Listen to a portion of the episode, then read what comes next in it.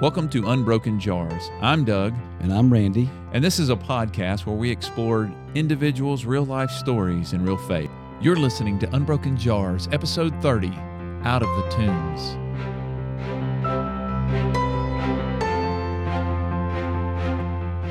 The light of Jesus shines through the darkness, and we carry this light in unbroken jars of clay. We have a life and a story about our faith journey, but we're not struck down or destroyed. Our stories shine the light on Jesus and His power. Our faith walk has forever been shaped by the life of one man. That's Jesus. Jesus continues to use these real life stories of those around us to mold us. We dive into this world by investigating, interviewing, and walking alongside real people who share their stories, their faith stories of struggle, sin, joy, and victory, and how God is leading them will help shape your faith journey in unbroken jars of clay.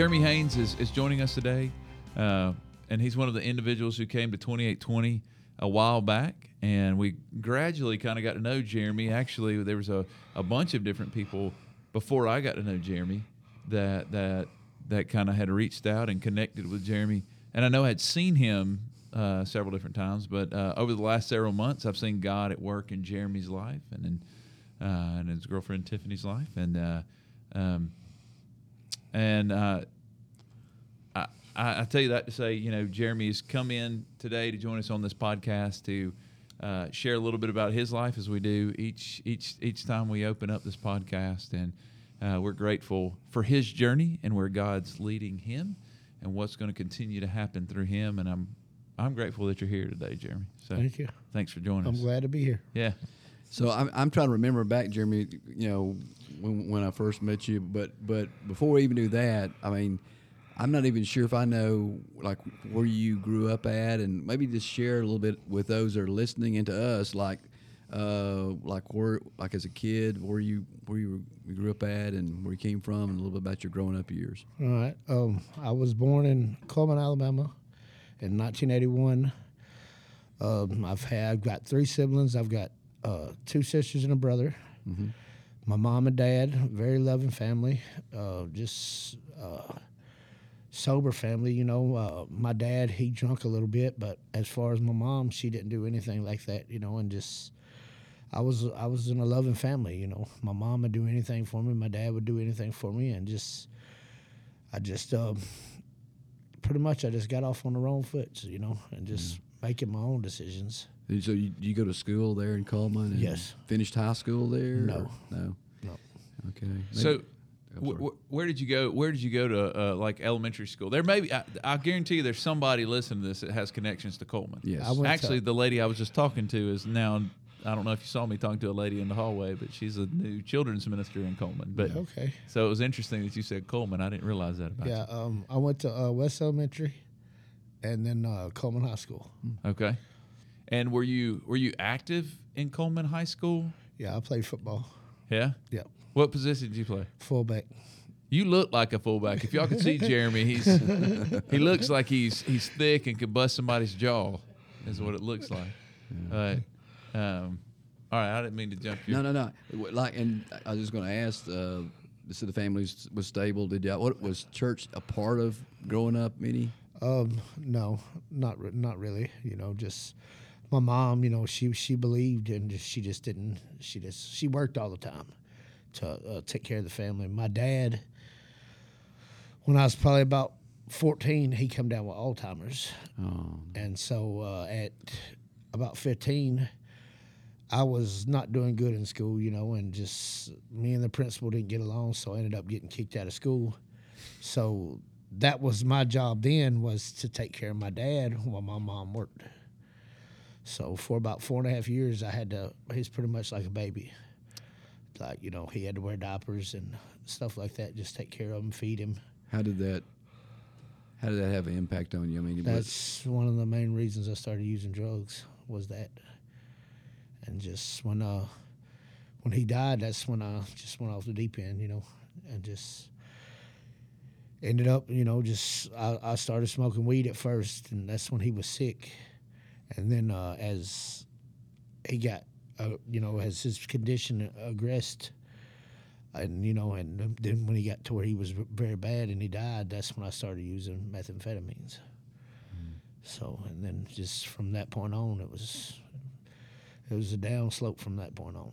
So, so, so back up just a little bit.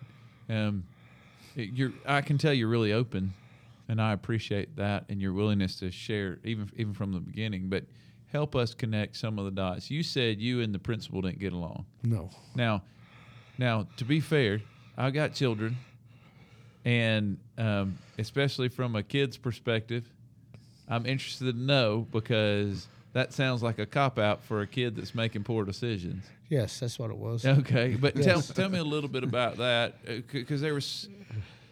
You, you said you stayed home after that, and I, I want to hear more, and I want to dig in more a little bit about your dad, too, and, and that process. But I, I'm interested to hear a little bit about the decisions you were making that were leading to you getting kicked out of school at 14. Did you say Yes, at 14 years old? coming uh, basically being late for school, coming in smelling like marijuana, coming in high, you know, and just never doing homework, and just quit the football team.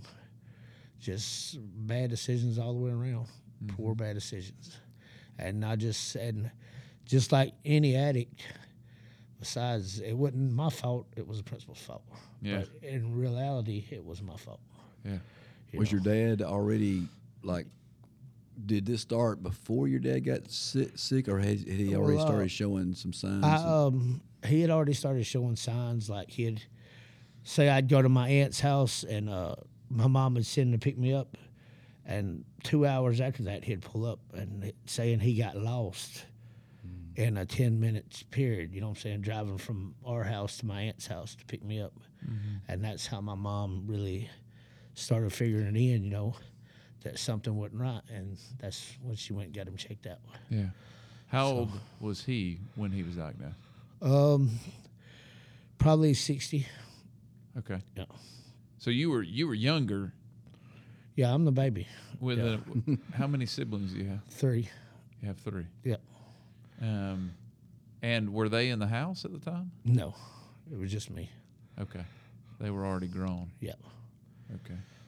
Um, so so tell us a little bit. You you you also mentioned you know once you got kicked out of school, that was kind of the beginning of of a steep decline. Yes. But help us understand. You already coming to school beforehand, and you had already began, according to you, and what I understand, is smoking pot. Yeah. At least, where did that begin? Who introduced you to pot? If your family was, Um, friends. I mean, you don't have to say You know, who. You yeah, don't have to say the names. It's like, oh, Johnny Smith, that guy. Um, people, people that I was hanging out with that I, I said was friends. You know, just yeah. acquaintances. so, do you remember the first time then? Yes. So, what happened? How did that? How did you decide? Okay, I'll give this a shot. Oh, just I just done it. I, it was there, and I done it. Made the choice to do it. It was It just that wasn't- easy. It wasn't no prayer pressure, nothing like that. No, it's just I done it. So Yeah. yeah. Um, now, um, now I- I've, I got more. I, I got a question on here that I'm getting to, but I'm still interested. Um, there, there's a transition in here with your dad. So you get kicked out of school, and that are you just smoking pot at that time? Yes. Okay. So and, and a lot of I mean I, I work with addicts um, in counseling. A lot of addicts will tell you you know pot is not a drug. Um, that's part of kind of the common theme is is is that it's not. So so you had smart uh, started smoking pot, and then you got kicked out of school, kind of in that regression phase for you. And then you're assigned to take care of your dad did your drug use get worse while you were out of school or or as you were taking care of him and once he passed away and what was Um, that progression like It was it, it, it, it got worse as I was helping take care of him because of the hurt, you know. It was just uh, it would it would take the pain away. You know, like I didn't like seeing him like that, and the drug use would help me with that. You know, Mm-hmm. with the the smoke of the weed would. At least I thought it would, but it really made things worse. You know, so but as far as and then aggression wise, yes, as sicker he got, the worse I got. The mm-hmm. more I started to use, you know, the uh, the larger quantities of it I started to use. Mm-hmm. So What was your transition? And you know, people may not be interested in. I'm interested in this. I do counseling work in this field. What was your progression? How did you? What was your next drug of choice that you moved from um, marijuana to what? methamphetamine. Okay. And then how did you get to that point? How did you get to the point where you were using methamphetamines? Um, just my dad dying and just um, hanging out with. Well, you know, I got uh, introduced to some people that I knew that was doing it. So, and then I guess just at first it was the my dad dying, and then just wanting to fit in. You know, wanting, wanting to the people that I was hanging around with. That's what they was doing. So that's how I got started doing it. What about your mom?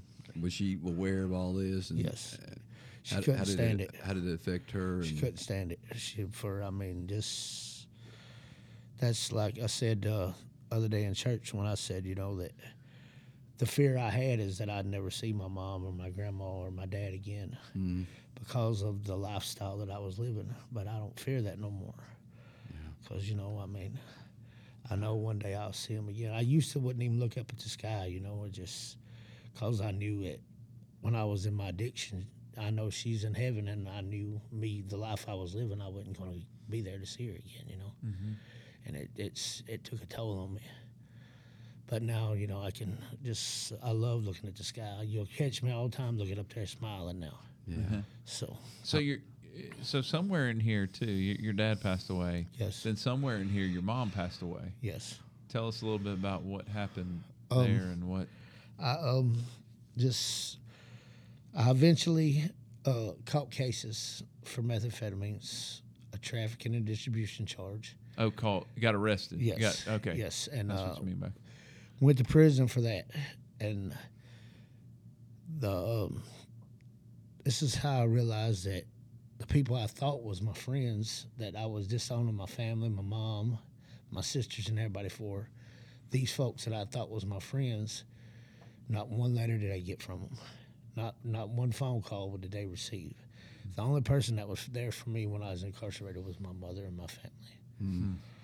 And just uh, she ended up coming down while I was in prison. She ended up uh, getting diagnosed with COPD. But even though she had that COPD, she still made sure that I had money on my books, you know, every week. And just that, that just, to me, it opened my eyes when I was in prison. But when I got out of prison, I just went back to that same lifestyle, you know. It's just, all the chances that I've had. You know, she wanted me to straighten up a lot of times. She's begged me to straighten up. My mom did. Mm-hmm. I'm t- just literally cried, got down on her knees and cried and begged me to straighten up. But I just, I wouldn't do it. You know, it's just, and that kills me to think about that now. You know, that's just that still eats me up. You know, because I mean, I I would love for her to see me. You know, I'd love to see her now and just, you know, Yeah. Where were you at when you found out she had passed away? I was I was out of prison. I wasn't in prison, Uh-huh. but from me getting out of prison and going back to that same lifestyle, my mom ended up moving in with my sister, and it, with me living that lifestyle, my sister didn't want me at her house. Yeah. Yeah. Didn't want to have nothing. Couldn't trust me at her house, you know. Sure. And uh, just the only time I got to go see my mom is when I got the phone call saying that I need to come, that she didn't have that much longer. And whenever uh, I walked in the door, it was like maybe three minutes after I walked in the door and I talked to her, she died. And my sister Melody said, I told y'all that's who she was waiting on. And it's just, it's hard to even talk about it. Yeah. Yeah. Sure. Sure. It's just, but now me and my sister Melody, perfect relationship, man. Just, Yeah. She she messages me all the time. When you gonna come and see me? What are y'all doing? You know, mm. it's just all this time. You know, I just I thought they was. I would call them and cuss them out. Two years ago, I called them and cussed them out because they wouldn't send me no money. Told them that they was the reason why I was homeless, and stuff like that. And just it was never them. They was always there for me. Yeah. I was the one that was. I betrayed them. I turned my back on them. Yeah.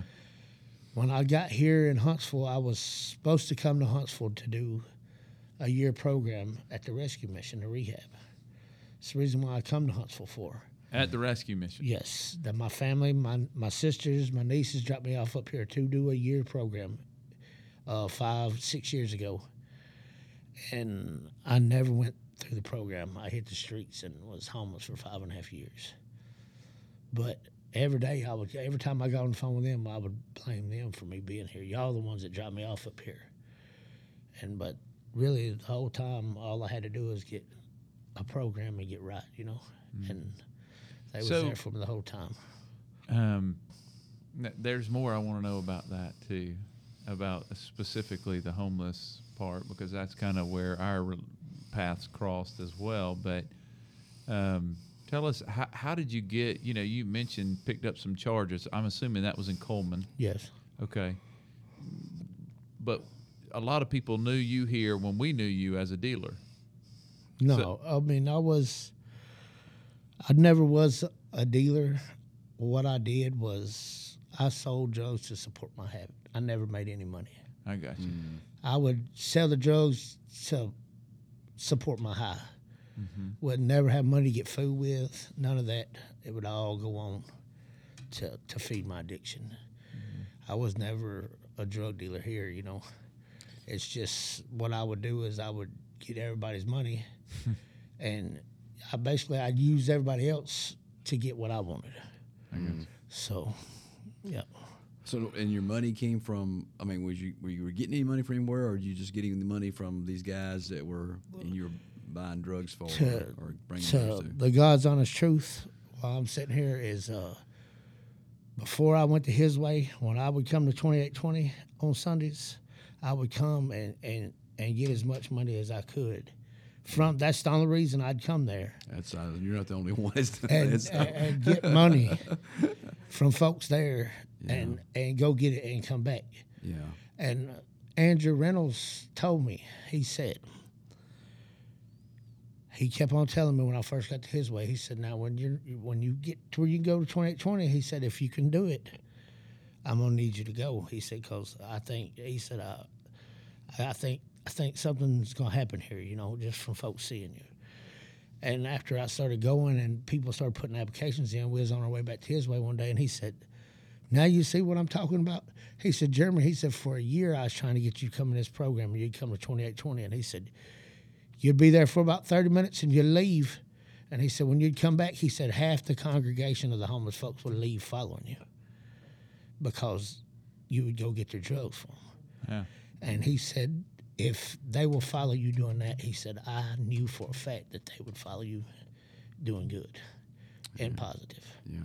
he said that's that's what made he said i just he said i just he said i'm glad that it worked out the way i thought it would he said it's just he said because i seen them you'd pull you'd come back up and he said you'd leave and here half everybody go right behind you he said so he said i figured if i could we could get you right and get you sober that you could lead that way too And and so I'm interested to hear again. I keep coming back to this.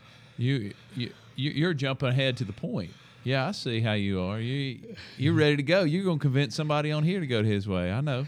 Um, but I'm I'm still interested. There's a gap between there and um, when you came and about you know you just told us what brought you to 2820 a little bit, but um, Yeah, I was, I was going to talk. You know, you said you were homeless for how long? Four or five? five years? and a half years So, I mean, we I, I, I- we've been you know working over there now and, and have seen some of that. We've never experienced that.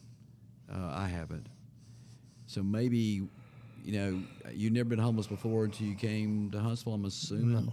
So kind of talk about that a little bit. Like, what was that li- like? What what? Well, I guess what prompted it was you didn't go into that program at the rescue mission, and you ended up being on the streets. right? I, um, It's just uh, um, the my sister and I figured that me going to the program up there or getting away from Cullman, I wouldn't know nobody. Yeah. I wouldn't, you know, I guess they thought that I would, would be able to find the drugs that I was getting high off of. Mm-hmm. But they just don't realize it. It's just, you can find it anywhere. It don't matter what city you go to. If you want it, you can find it. You know, and just, uh, it's just basically, uh, that lifestyle is addictive, man. Like the homeless, the homeless lifestyle by, by itself is addictive because I mean, if you think about it, you don't have to pay no bills. Anything, any drug you want, you can walk out of your tent and get there at at the homeless place. Anything you want, and I mean, it's just it, it's just and then as far as the working wise, panhandling. You know, I mean, I could go out every day and get anywhere from fifty to hundred dollars. Just give to me just for asking for it, you know. Mm-hmm. And that's people come gets addicted to that, you know. It's Right. it's so easy. Yeah. Yeah, but I mean, it's just that's something I would never want to go back to. So what made you want to get out? of I mean, like wait, the homeless part of it. What what about it? I mean, was there a point you realized what am I doing here? Like you know, or you know, I, I don't have a. I think I think you came to 2020 at least a few times. You know, needing a tent, needing something to to protect yourself in the weather and everything, and maybe Yeah. talk about that a little bit. Just Well, I mean, um, uh, um, a lot of times when I got tents from folks, I didn't even use them myself. I would trade them for drugs. yeah, and that's you know one thing about it is a lot of people takes advantage a lot of folks out there take advantage of people that's trying to help them yeah, uh, it's like with mark stearns i yeah, had to do the same thing with him the other day at uh, Lincoln, Lincoln Village, Village, yeah. when he asked me about that. I had to admit to him about it. And he said, Jeremy, I knew the whole time. yeah. He said, but I never turned you down, did I? And I said, no, sir, you didn't. Yeah. But you were sleeping. anywhere I lay my head, and and basically uh, the graveyard across from the slab. Yeah, I would sleep in that graveyard on the ground. Put a blanket out and sleep in that graveyard on the ground. Just lay down. Yes. That's why in my testimony I used uh, the man possessed by many demons. Yeah. When he seen Jesus, he come running out of the graveyard. That was me. Yeah, possessed by many demons. I had many demons in me. And when I consider that, when I say that, I was addiction, um, uh, and you know, anxiety, uh, depression. Um, let's see. Um, what's the? I'm trying to think of the one. Uh, oh, it'll come to me in a minute. Yeah. Um, basically, where I just think I'm, you know, uh, you used to tell me it all the time. um, And for those who, who are not in the room with us, his girlfriend Tiffany is sitting back over here in the corner, and he's looking at her, going, "So you used to call me this all the time. You say this." um, Oh, I'll get back to that. well, that ain't no That's okay. problem. Yeah, yeah. Just I was just uh, everything, man. Just You, so you just lay a blanket down on the ground. What about the nights when it was raining? just uh, find find a place that had a roof over it and do the same thing. Like several times, uh, just the building that's got an awning on the outside of it. The porch, uh, right off uh, what's the the road? Memorial Parkway? No, Eugene Shops on Cemetery Street. Okay, yeah, There's an abandoned house right there yeah. where you take the right to go to the slab. Uh huh. That abandoned house, I slept on that porch many a times when it was raining. I've even uh, laid on the ground in the cemetery and used a tarp to cover up with Yeah. while it was while it was raining. Were you afraid? Were you ever concerned about somebody bothering you, or did that happen? I mean, I guess I'm wondering. No, um, not really in in that cemetery. No, because most of the folks. nobody wanted to be in the cemetery. no, because everybody says that it's haunted. Like they, yeah, they said that yeah, so they won't come in there. Yeah, that's So that was sort of your protection. yep. They they told me I was only crazy enough to want to sleep in there. So you were well known in that community, Yeah, not only for distribution and being able to Oh yeah, I had get I, basically I had people, my but- I had my own nickname out there for the drug that I that I sold, and it was no show synthetic marijuana, and Yeah. that's what I was called by everybody. No show. Yes. Mm. Huh.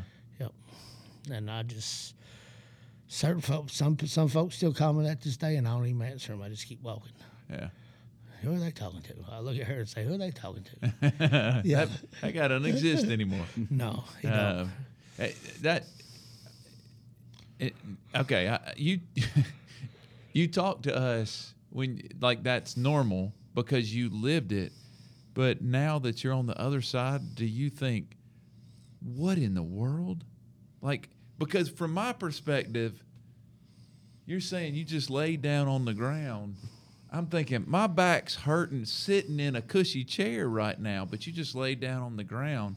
What was it because I know you said that lifestyle's easy, but that doesn't sound easy. But was it because you were using drugs and it kind of numbed that part, yeah. or what? I mean, it just the the drugs, the no show would get you into a like a, a, um, a state of where you didn't care. You know, like Mm-hmm. you would just fall out once you've done it. And after walking all day at, to get get the money and get the drugs, and then when I got it, just within hitting it two or three times, I'd pass out. I'd fall out because of the fentanyl that it had on it. sure. Yeah.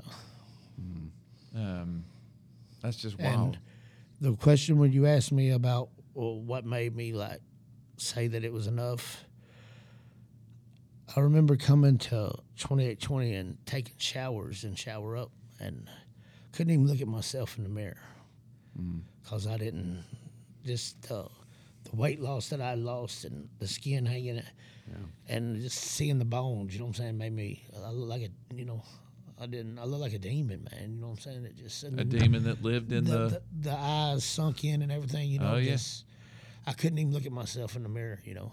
And then my niece and them come. one 2820. No, was Oh. at first stop. Okay. And my my sister Tammy, um, her husband Hunter, and my niece Morgan that hadn't seen me in a long time come. And I'm walking across the street. I see Tammy and them, and I'm I've done made eye contact with Tammy, and I'm walking up to her to give her. And my niece Morgan walks right by me and asks my sister, "Where's he at? Where's he at?" She didn't even know who I was. Yeah. That's that's that's got to be a yeah, it's it's eye opener. But I mean, I just even after that, I still wasn't ready. yeah. They come and chase me around for four to six hours one day, wanting to take me to a rehab. And You mean your family? yes, Uh-huh. and Tiffany, and just uh, would not give up, man. It would not go. So so somewhere in this picture, Tiffany's in it. How did and and I, I don't know where we are on this this sheet, but um, how did how did Tiffany come into the picture Well, uh, along the way? one day I was asleep in my tent and I got woke up. Somebody sitting on the front of my tent. That's when I did. One time when I did have a tent, Yeah. I was on a slab, and I woke. Somebody woke me up and said, "Do you always sleep with one eye open?" See, I got a lazy eye, so when I sleep, it looks like one of my eyes is open sometimes. and I woke up and I said, uh, "I guess so." Uh, yeah, you ain't been the only person that told me that. and that's from there. That's how we met each other, and just basically, it started off as addiction thing, man. You know, just An addiction relationship. yep. yep. Yeah. They both had uh, those the, the addiction and okay, so so along this way then what there was something along the way and you've given us bits and pieces like one seeing your niece and one seeing yourself looking yourself in the mirror couldn't barely look yourself in the in the mirror because you realized what you look like with your one eye. Um, but the, what actually prompted you to think, okay, I'm going to do something about what door open, what because you, you, that there's still a big leap from you getting to his way. Even how did you get there? Help us understand that, Just, and uh, and what opened that door for you to make the decision to go, okay, I'm in. and just everything I was trying to control on my own just kept falling. You know, just like me and her was not getting along at all. We used to couldn't stand to be around each other. We would argue twenty four seven, and uh, just and I just started doing stupid things. You know, like I went to jail, and that's when I I, I come from jail to his way, but it was on Christmas Eve when I went to jail and I was going to pick up a money order that somebody had sent me. But besides going straight into Walmart and getting this money order, I go in there and start putting stuff in my pocket. When Shoplifting. I, yeah, when I had a money order in my pocket, all I had to do was go in there and get the cash. That's uh, just wasn't thinking right, you know, and just I knew I needed help, man. You know, I just I think that that was my crowd. You know what I'm saying? I think I went into Walmart that day wanting something to happen. You know, mm-hmm. it's just I was sick and tired, man. Just nothing was where every time I tried to handle something or take care of something, I'd get caught up. You know, and just I was just kept digging myself deeper in the pit that I was in, man. So what? So what? So you, you got arrested in in jail. Who or did somebody did somebody reach out? You reach out to somebody or somebody came and Well, um, actually, the Monday after Christmas, I was supposed to meet Andrew at First Stop to go to the Atlanta program of His Way. So you had already talked to Andrew Reynolds. Yeah, he had done brought me a, a suitcase and everything. I was I was the the the Monday after Christmas, I was meeting Andrew at First Stop to go to Atlanta program, and just uh, I just man, uh, Andrew just kept on coming at me. You know, just come on, man, come on. I know you- I can see it in your eyes that you're tired of this, man. You know, and you know I finally said okay, you know, and just and then after I got arrested and I was in jail, I called my family and I talked to my sister and uh, and my niece and uh, my sister told my niece, ask him what what I, what he wants me to do. Do you, does he want me to come and bind him out? or does or what? And I told her no. I said I want you to get in contact with his way, and use this money and get put me through his way, because I knew that would get me there faster. Somebody paying it, you know, and just uh, within two months I was in there, and it blew Andrew Reynolds' mind because he found out from Gary Mann. He sent Gary Mann out there looking for me on a Saturday to uh, to make sure I was going to be there on, on Monday, and he couldn't find me nowhere. And Gary Mann looks on jail view and he tells Andrew he's in jail, man. And then Andrew thought, you know, didn't have no idea that I was coming to his way in Huntsville. And then one night I got there on a Tuesday, and then the next night it was table talk. Oh yeah. And I come walking up to him, all shaved and everything, didn't have none of this. He didn't even know who I was. Andrew didn't. Oh yeah. Gary Mann says, Andrew, look. Gary, Andrew's looking. I walk up and give him a hug, and he said, Do I know you? And I said, It's Jeremy. And he said, What? Yeah, and he, you know, he just he thought I was going back to prison. You know, it's just I'm just tired, man. That's what what gave me got me to give up and give it. You know, go in. The best thing I ever done. It's Went uh, his way. how long? And when was okay? Help me uh, time wise. That's that was when. When did that happen? That, that would. Christmas the last year, not this past Christmas, but the Christmas before then. 2021. Yes. Okay. And then Tiffany, what was going on with her at the time? Was she still in an addiction? Were you trying to and maybe talk a little bit about that? I think that's kind of interesting a little bit because I think you you're in the program. Were you communicating with her and saying you need, you know, hey, I'm doing this. You need to do this too, or something, or something like this? I had talked with her a couple times and just I'd make it a point every time we go by there, you know, on our way back from 2820 or something like that, so we could stop, you know, and just check on her and make sure, you know, bring her water all the time when she needed it. And I gave her Bibles, you know what I'm saying, with wrote in there what verse, you know, a verse to look at and everything, you know, because she was one of the main reasons her and Steve Shelton is the ones that got me to fill out the application for his way one day at 2820. Her and Steve. Yep. We need to have. We need to have Tiffany back in here. We didn't have a mic ready. Yes, have yes, We yeah. pulled her in here, Bring but another microphone in. There. so um, So when you were filling it out, did you think I'd actually go, or you just kind of Well, uh, playing the game? truthfully, uh, the day I filled it out, I was just doing it to, to get folks off my back.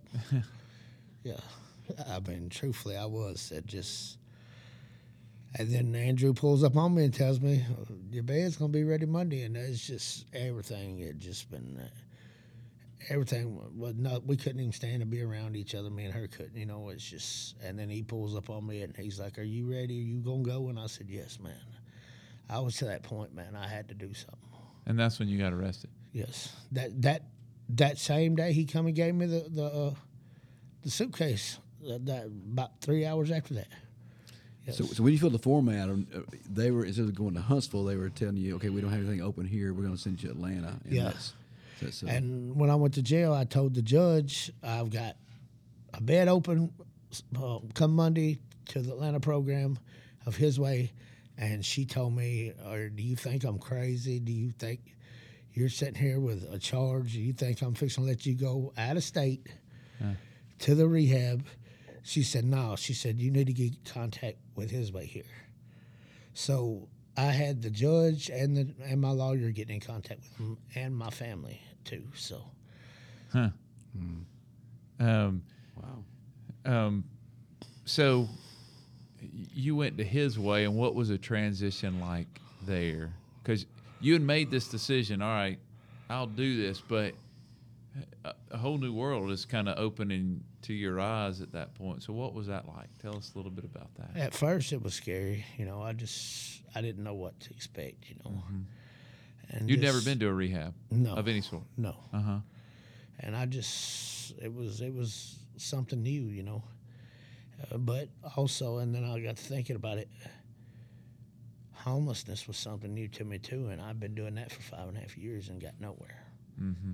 you know, just was getting nowhere. So why not something new? And and and basically just went into it wholeheartedly, you know, and just met folks like Frank King and Steve. You know, just his way. Uh, they welcome you with open arms, man. It's just it's a great place. And just I've never. Besides from my family and certain folks, I had never been welcome like that, or, you know, it was. I felt like I was part of a family there. Yeah. Yeah. So yeah.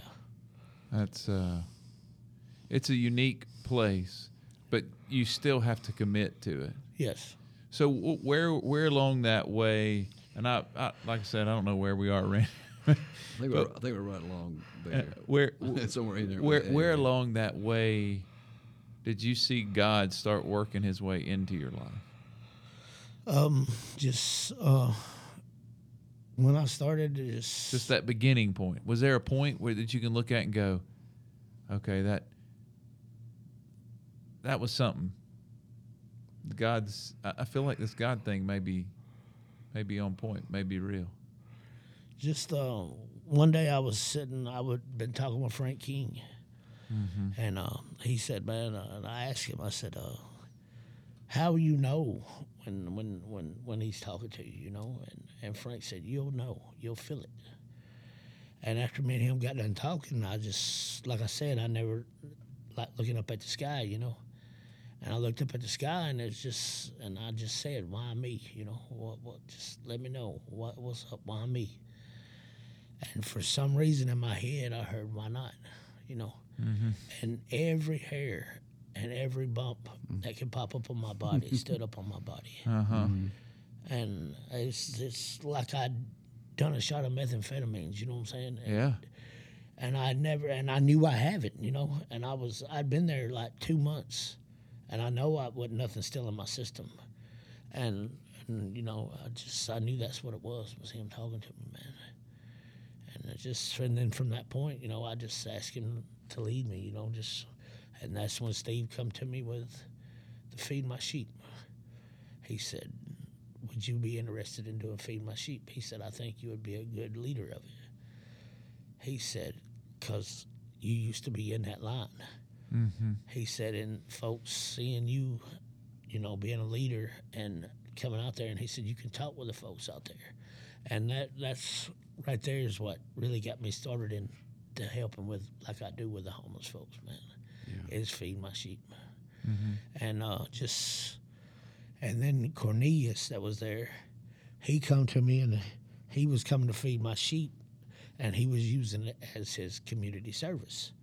Like you got to get signed off on there. So he come to me with this paper, and he's like, "Here, I need you to sign this." And I said, uh, "Sign what?" I said, "This is for the courts." I said, "What good is my signature going to do on this?" He said, "You're the leader of feeding my sheep, ain't you?" And I said, "Yeah." He said, "Well, I need your signature on here."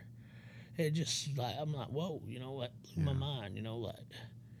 Any other time my signature been on anything is forging checks, you know what I'm saying, or something like that. Or for So- court yeah. documents. Yes, for- yeah, Yeah. yeah. Only time I'd ever signed anything for the courts is when I was trying to get out of something, you know. Yeah. But yeah, he uh, it was crazy. It just opened my eyes a lot, man. It's just I've never I've never felt.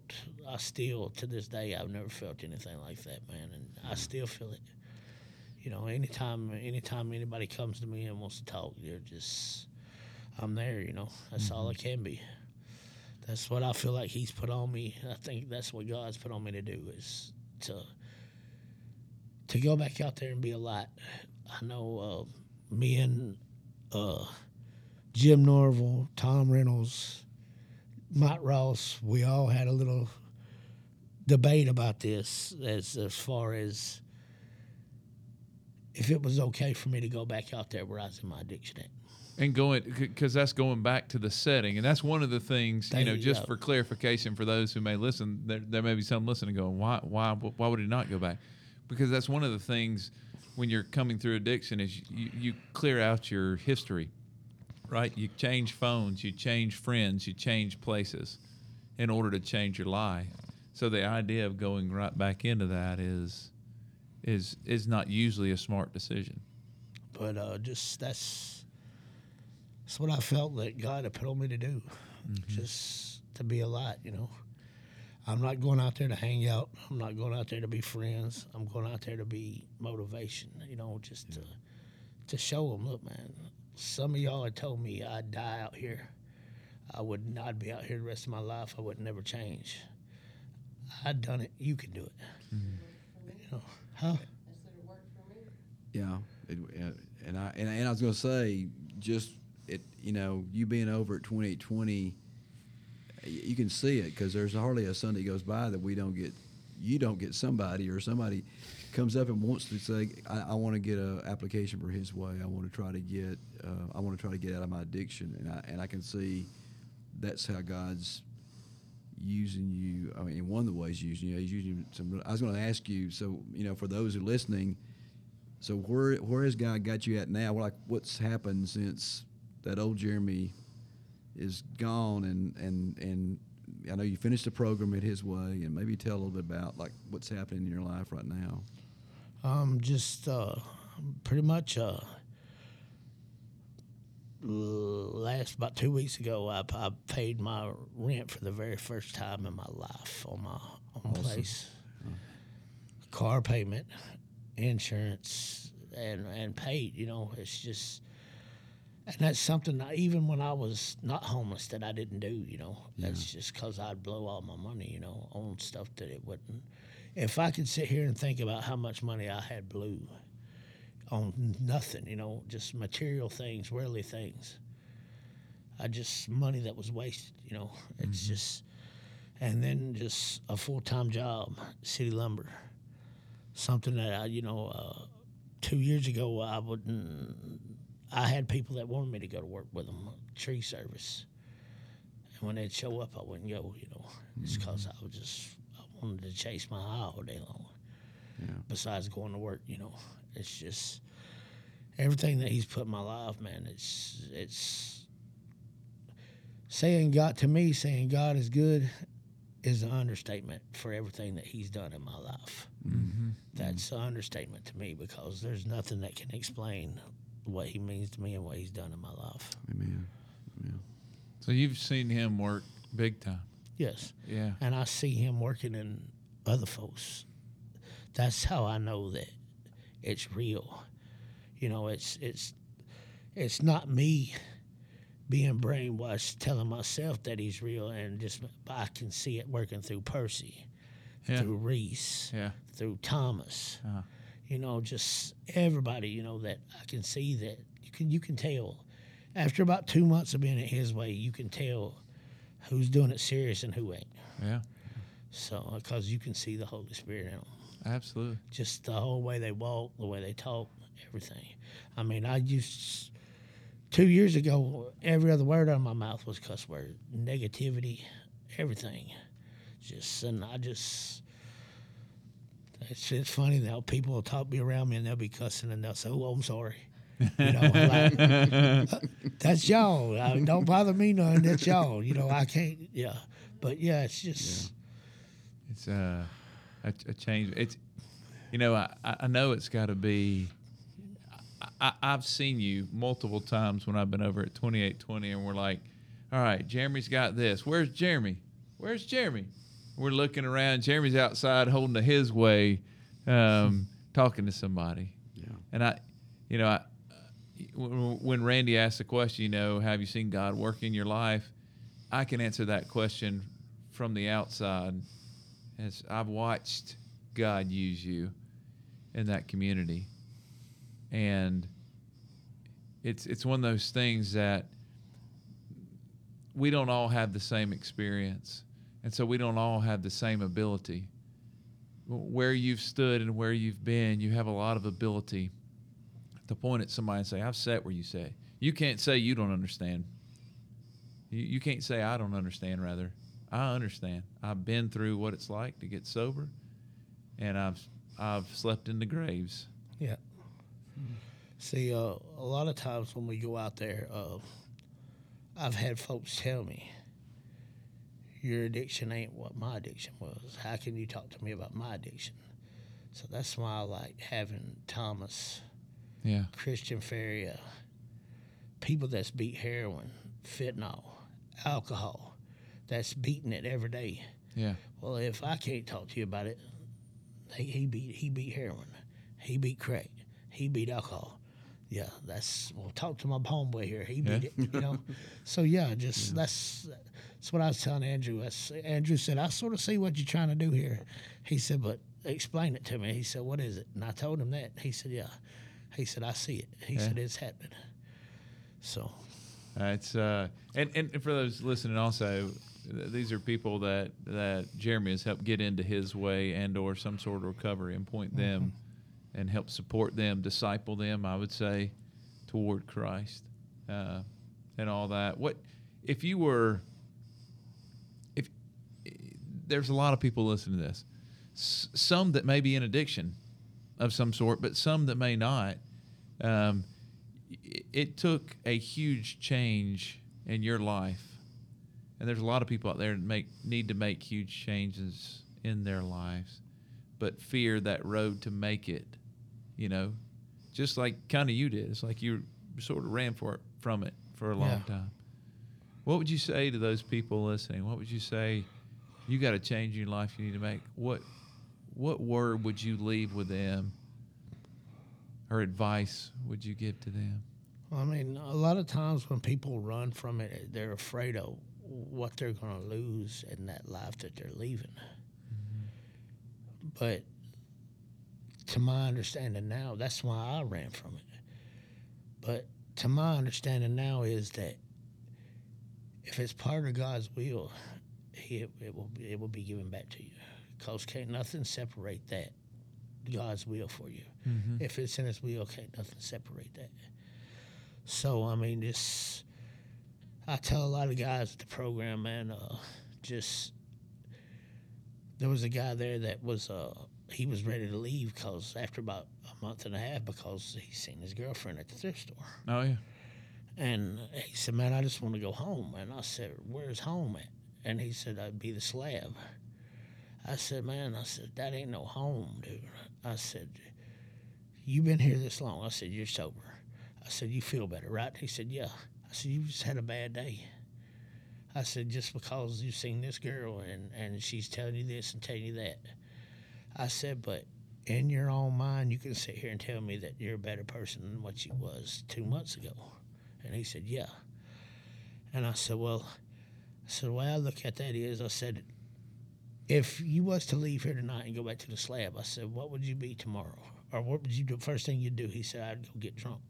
I said, all right.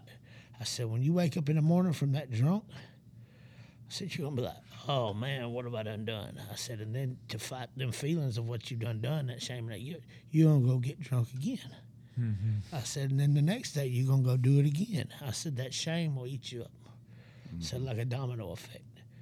And then I told him, I said, and if this girl's got something to do with what you're thinking now, I said, you don't need her anyways. I said, because if she's not, she's not for you if she's not about you getting right and getting better. She's not for you at all.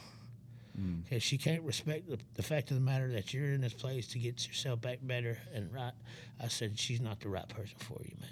Mm. And that's that's the advice I'd give to somebody if they're afraid of what they're going to lose if they lose it from getting getting getting right, going to a recovery, going to a rehab to get themselves right and get their life better, if they lose something, it was never meant for them in the first place. Yeah. So that that would be my advice for them.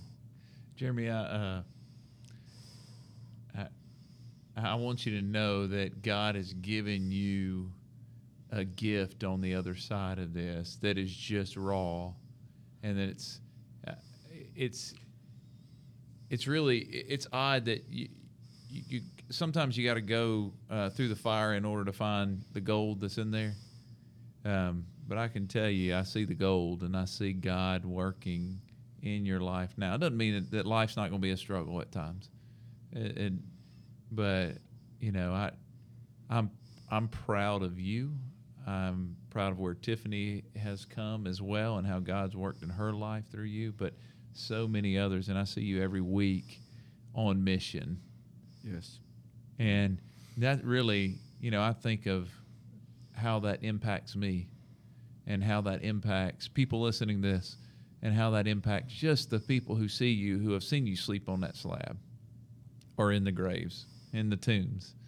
Um, they now see a man who's whole, and they see a man working for God, and it's not false.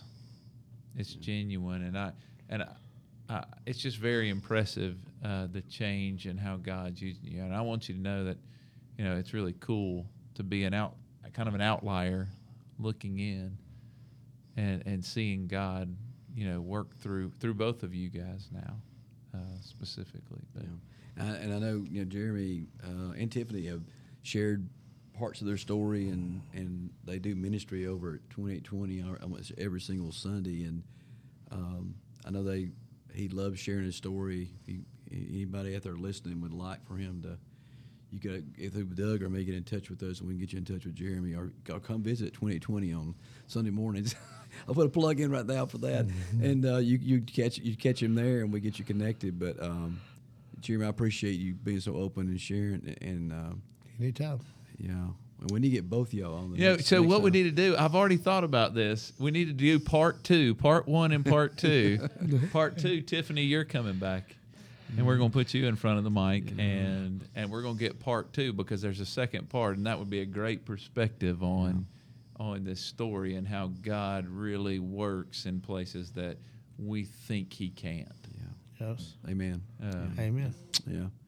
Well, I, we usually, we usually close by praying over the person that's kind of shared today, and I, if you if you'd let me, I'd like to pray right now for all for you. If that'd be okay. Let's let's pray together. Dear God and Father in heaven, Father God, we thank you so much for your love and mercy. Uh, thank you, Father, for second chances, all of us. Um, the fact that you um, uh, you're always there. We, we're the ones that step away sometimes, Father, and uh, we just need to turn around and run back to you because you're you're there waiting. And we're grateful for this story of Jeremy's that we've heard today, Father, of of uh, addiction, but then redemption, Father, recovery, and uh, grateful for he and Tiffany's. They're both them the, the lives that they're living now to be lights in a world that's full of darkness in so many ways, Father, and offer hope to those who maybe feel hopeless. And we pray, Father, for those who may be listening today that may be feeling hopeless right now, that they may realize that there's, through Jesus, through you, Father, there's always hope uh, and forgiveness. And we pray that you bless uh, Jeremy and Tiffany and continue to be with them. And they continue to make steps in their lives, Father, in their walk with you. And may they continue to be to touch and bless the lives of others through their testimonies. And we pray, Father, that you help each of us uh, in our own way, Father, using our own talents, unique talents you've given us. Uh, use them to glorify you and lift up Jesus. It's through his name we pray. Amen. Amen. Thanks, Jeremy. Thank you. Thank you.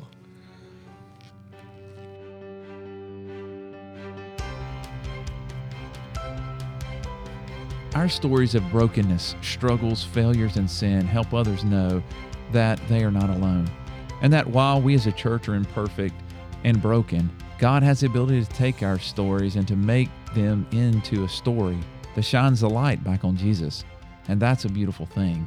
It's our hope that the people listening to this will find confidence in knowing that God can and will use your stories if you're willing to share it. We appreciate your comments and feedback on Unbroken Jars podcast. We'd also love to hear from you if you have a faith story you'd love to share. You can reach out to us at unbrokenjars at gmail.com. Please understand that our goal is always to honor God by the experience of real life stories and real faith that you hear on this podcast. May God bless your life as you live out your story of real faith in your own settings.